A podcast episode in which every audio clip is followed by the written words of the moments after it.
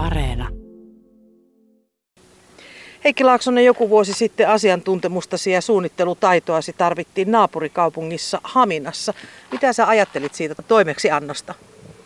No olenhan mä tässä pienimuotoisesti tehnyt aika paljon muutakin, muutakin tämmöistä, tämmöistä ulkopuolella Kotkan kaupungin puistotoimen.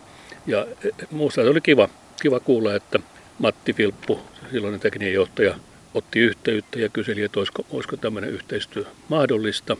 Ja ainahan tämmöiset suuremmat haasteet on kiinnostanut, niin tuota se kyllä siinäkin, ja täytyy muutenkin nähdä alueellisesti, eli, eli Kotkan puistot ja Haminan Huolanin puisto ja kesäpuisto, niin nämä on vähän niin kuin samaa, samaa aluetta, että kaikkihan nämä tukee myös toisiaan, kun tätä matkailua, puistomatkailua, se on maailmalla, maailmallakin yhä suurempi trendi ja nyt vielä tietysti tämä koronatilanne on nopeuttanut sen kehitystä, niin tuota, nyt ihan, ihan selkeästi on nähtävissä tämmöinen puistomatkailijoiden ryhmä jo, jotka lähtee ja vongaa sitten eri, eri, eri puistoja. Ja, ja tuota, nythän tämä vahvistaa vain tätä, tätä seudun vetovoimaa.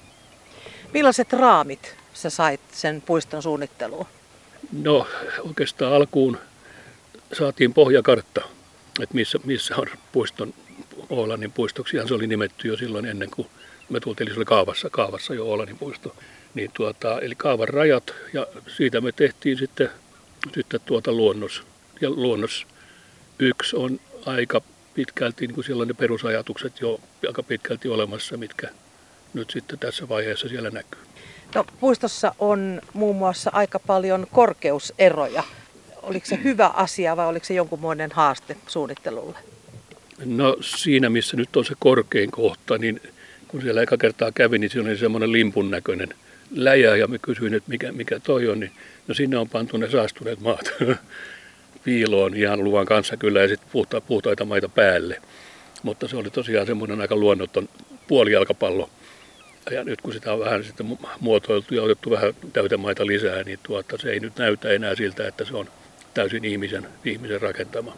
Ja siellä on komeita avokallioita, on vielä osittain tullut pintaa, mikä on tietysti myöskin aina, aina rikastuttava elementti. No, puistoa on rakennettu monessa osassa, muun muassa sinne tehtiin tuo ystävyyden puupuisto, jonne istutettiin puita. Oliko se myös osa sun suunnitelmaa? No siihen ei ehditty, ehditty Kairimeoksen kanssa mukaan, eli tuota, se, oli, se oli jo osittain toteutettukin. Se oli silloin Suomi 100, 100, 100 vuonna. Mutta heti sen jälkeen tultiin, tultiin siihen, ja tämähän, nämä tukee hyvin toisiaan, eihän siinä siinä mitään. Sieltä päinhän tullaan, jos tullaan keskustasta jalan tai polkupyörällä, niin sen läpihän sitä kuljetaan. Tuota aluetta on rakennettu vähän käänteisessä järjestyksessä, eli ensin nyt on tehty sitten puisto- ja viheralueet ja sinne taustalle on tullut ja on tulossa myös asu- ja liikerakentamista. Mitä sä ajattelet tämmöisestä työjärjestyksestä? No tämä on varmaan ihan laskelmoitu juttu ja samalla tavallahan. Ja ehkä, tässäkin ehkä meripuisto oli jonkunlaisena esimerkkinä, että sitä kerrostaloa Katarinassa tuskin olisi, jos ei se puisto, puisto olisi etupainotteisesti syntynyt. Ja, ja tuota, tässä varmaan sama juttu, että se, se päämotiivi, minkä takia siihen on aika suuria summia rahaa laitettu, on se, että halutaan myöskin sitten, että ne tontit jossa jollain aika jänteillä sitten rakentuu. Puisto on todella aika saavutettavissa. Se on Haminassa ihan keskustan kupeessa. Millaisia speksejä se toi suunnitteluun? No ainahan se tuo haasteita lisää, että jos, ja aina on enemmän kaupunkimaisia elementtejä, jos ollaan, mitä lähempänä ollaan, ollaan keskustaa. Ja tässähän tosiaan lähtökohta oli aika pitkältikin sama kuin mikä Katarina Meripuiston Kotkan eteläkärjen, Kotkasaaren eteläkärjen tilanne, tilanne silloin alkuvaiheessa 2000-luvun alussa oli. Eli, eli maa oli ollut niin pahasti saastunut, että siellä ei oikeastaan ollut mitään sellaista, mitä piti varjella – ja säästää. Ja ei tarvinnut neuvotella sitten lukemattomien niin sanotusti luontoasiantuntijoiden kanssa sitten, että mit, mitä saa tehdä ja mitä ei. Ja tämä, tämä passaa mulle oikein hyvin, että ei, ei, ei tarvitse niin hirveästi tuota pikkujuttujen kanssa puuhastella, vaan voi katsoa niin suuremmat, suuremmat linjat. Ja, ja tässähän tämä oli se lähtökohta, eli, eli siellä ei ollut mitään semmoista huomioitavaa, tuota, ja, ja tuota, mutta sitten siinä on rikkaus vieressä, joka tulee varmaan sitten puiston seuraavassa vaiheessa, eli Siinä on ne kaksi pientä saarta. Oliko tämä isompi jänis nimeltään vai miten, mutta joka tapauksessa niin näähän on, on ihan aivan luonnontilassa. Ja sinne on, on suunniteltu kaarisilta Ja sitten siinä tulee, rakennetaan polkuverkostoa, jolloin luonto, luonto ei kärsi lähelläkään niin paljon kuin ihmiset kulkee jo laiskuuttaakin yleensä puletaan polulla, jos polku on. Ja sitten sinne tulee jonkunlainen piknikpaikka keskittymä ja, ja tuota, ei, ei, paljon muuta, koska se luonto, luonto on siinä se, se vahvuus, vahvuustekijä. Ja sittenhän siellä vielä ulompana on, on, on vielä pienempi saari, ja siinä on ikään kuin optio, että siitähän saisi aivan, aivan mainion tämmöisen pienen niin juhlasaaren, jossa voisi pitää perhejuhlia ja firman tyhypäiviä ja, ja, ja vaikka heitä. Eli, eli sinne jonkunlainen pieni kappelihenkinen katos ja, ja tuota, se, olisi, se olisi siinä. Mutta tämä on nyt sitten varmaan ihan se eka, ihan eka, eka vaiheessa. Mikä se oli se sun ensi visio siitä koko alueesta ennen kuin se lähti piirtymään joko paperille tai tietokoneelle, miten, miten se nyt ikinä suunnitteletkaan, niin mikä oli se, se visio siitä paikasta? Joo, sehän on, on tota, meillähän on sellainen työnjako Kairi Meoksen kanssa, että mä teen skitsipaperille leveillä lyijykynällä ja, ja tuota, sitten siitä jatketaan sitten yhdellä, yhdessä, mutta mä, teen, mä olen enemmän sitten verbaalisesti vaan mukana siinä, että hän tekee sitten käytännön paperin tai tulosteen tuottamisen. Ja kyllähän se varmaan just tämä limppu, joka siinä, siinä oli, että mitäs tolle nyt oikein keksittäisi, niin, niin siitä vähän lähdettiin. Ja sitten, sitten tuota, siinä oli tällainen lähtökohta, että miksi, mistä tämä Oulanin puisto tulee, että tämähän oli osa Oulanin niin sanotun sodan, sodan taistelutannetta tai meinas olla, mutta siinä oli torjunta, torjuntavoitto, jolloin, jolloin englantilaiset siirtyi sitten tuhoamaan Kotkansaarta ja Kotkansaaren lähilinnoituksia.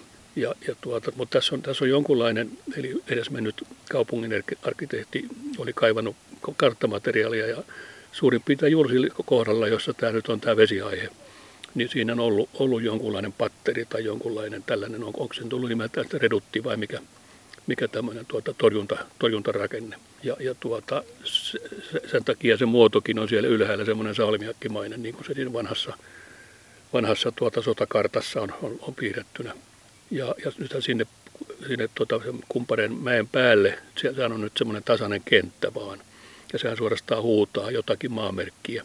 Ja, ja semmoinen asia toivottavasti tulee sitten kans tässä niin kuin viimeistään lähivuosina, joka voisi olla, se on meidän työnimenä ollut, ollut majakka, mutta sen ei tarvi olla nyt tämmöinen perinteinen majakka, niitä on nyt aika paljon jo tehty muuten, muutenkin ihan oikeita ja replikoita. Mutta tehtäisiin semmoinen majakkahenkinen rakennus, jossa pääset myöskin pikkusen korkeammalle nousemaan, ehkä jonneen kolme ja puoleen metriin, jolloin se rakenne olisi jotain viittä tai vähintään viittä metriä. Ja se voisi olla valaistuna ja se voisi olla vähän tämmöinen niin kuin taideefekti siinä sitten. Ja sehän muun muassa näkyy siellä, kun tullaan Kotkan suunnalta Hamina, Haminaan, niin sehän on siinä ihan framilla, että se on se maamerkki. Ja nyt puisto, puistohan on vähän niin kuin kääntynyt sinne merelle päin, että jos et sä käy siellä meren puolella, niin sähän, sä, sultahan jää 80 prosenttia puistosta näkemättä. Ja ehkä tämä maamerkki myöskin sit vähän houkutteli että kiinnostusta, että mikähän tuolla on. Se itse mainitsit tuossa vesiaiheen. Kotkassa nuo suunnittelemasi puistot on, on suurilta osin veden äärellä. On Sapokan vesipuistoa, koskipuistoa, jokipuistoa ja meripuistoa. Miten tärkeä vesielementti on, on sun suunnittelussa? No ihan, ihan, kes, ihan keskeinen.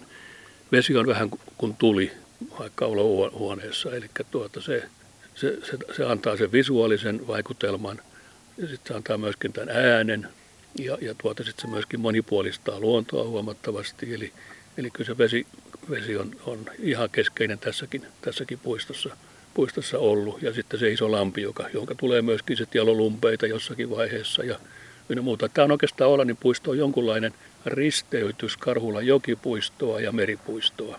Eli, eli, eli tuota, siellä on pikkusen, pikkusen samoja, samoja ele, hyväksi, hyväksi havaittuja elementtejä.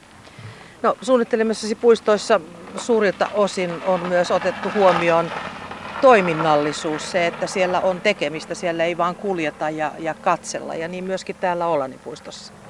Joo, siellä on leikkipaikka ja sitten tuota, sinne tulee tämmöinen vesileikkipaikka, joka vaikka se uimaranta nyt sitten ei toteudukaan ihan uimarantana – niin, niin tuota, siitä tulee ainutlaatuinen tämmöinen lapsille suunnattu tämmöinen hiekkalinnojen ja, ja purojen ja patojen niin kuin teke, tekemisareena, että se voi vaikka muuttaa muotoa vaikka joka päivä. Eli siinä tehdään se tietty matka sillä tavalla, että se ohjataan rajatusti puroa pitkin, kivettyä puroa pitkin ja sen jälkeen se, hiek- se vesi leviää sinne hiekalle, jolloin siinä on sitten vaan, siellä on aina sopivan kosteita hiekkaa jossakin kohtaa jo siihen johonkin, mitä sä nyt just silloin haluat tehdä. Että uskoisin, että siellä niitä pikkulapion taputtelijoita kyllä tulee jatkossa olemaan. Puisto ei ole vielä valmis, se on, on toistaiseksi vielä keskeneräinen. Puistosuunnittelu ja sen rakentaminen, niin se ei ole kovin hätäisen miehen hommaa. No näin se, näin se on, että tuota, tietysti riippuu puistosta.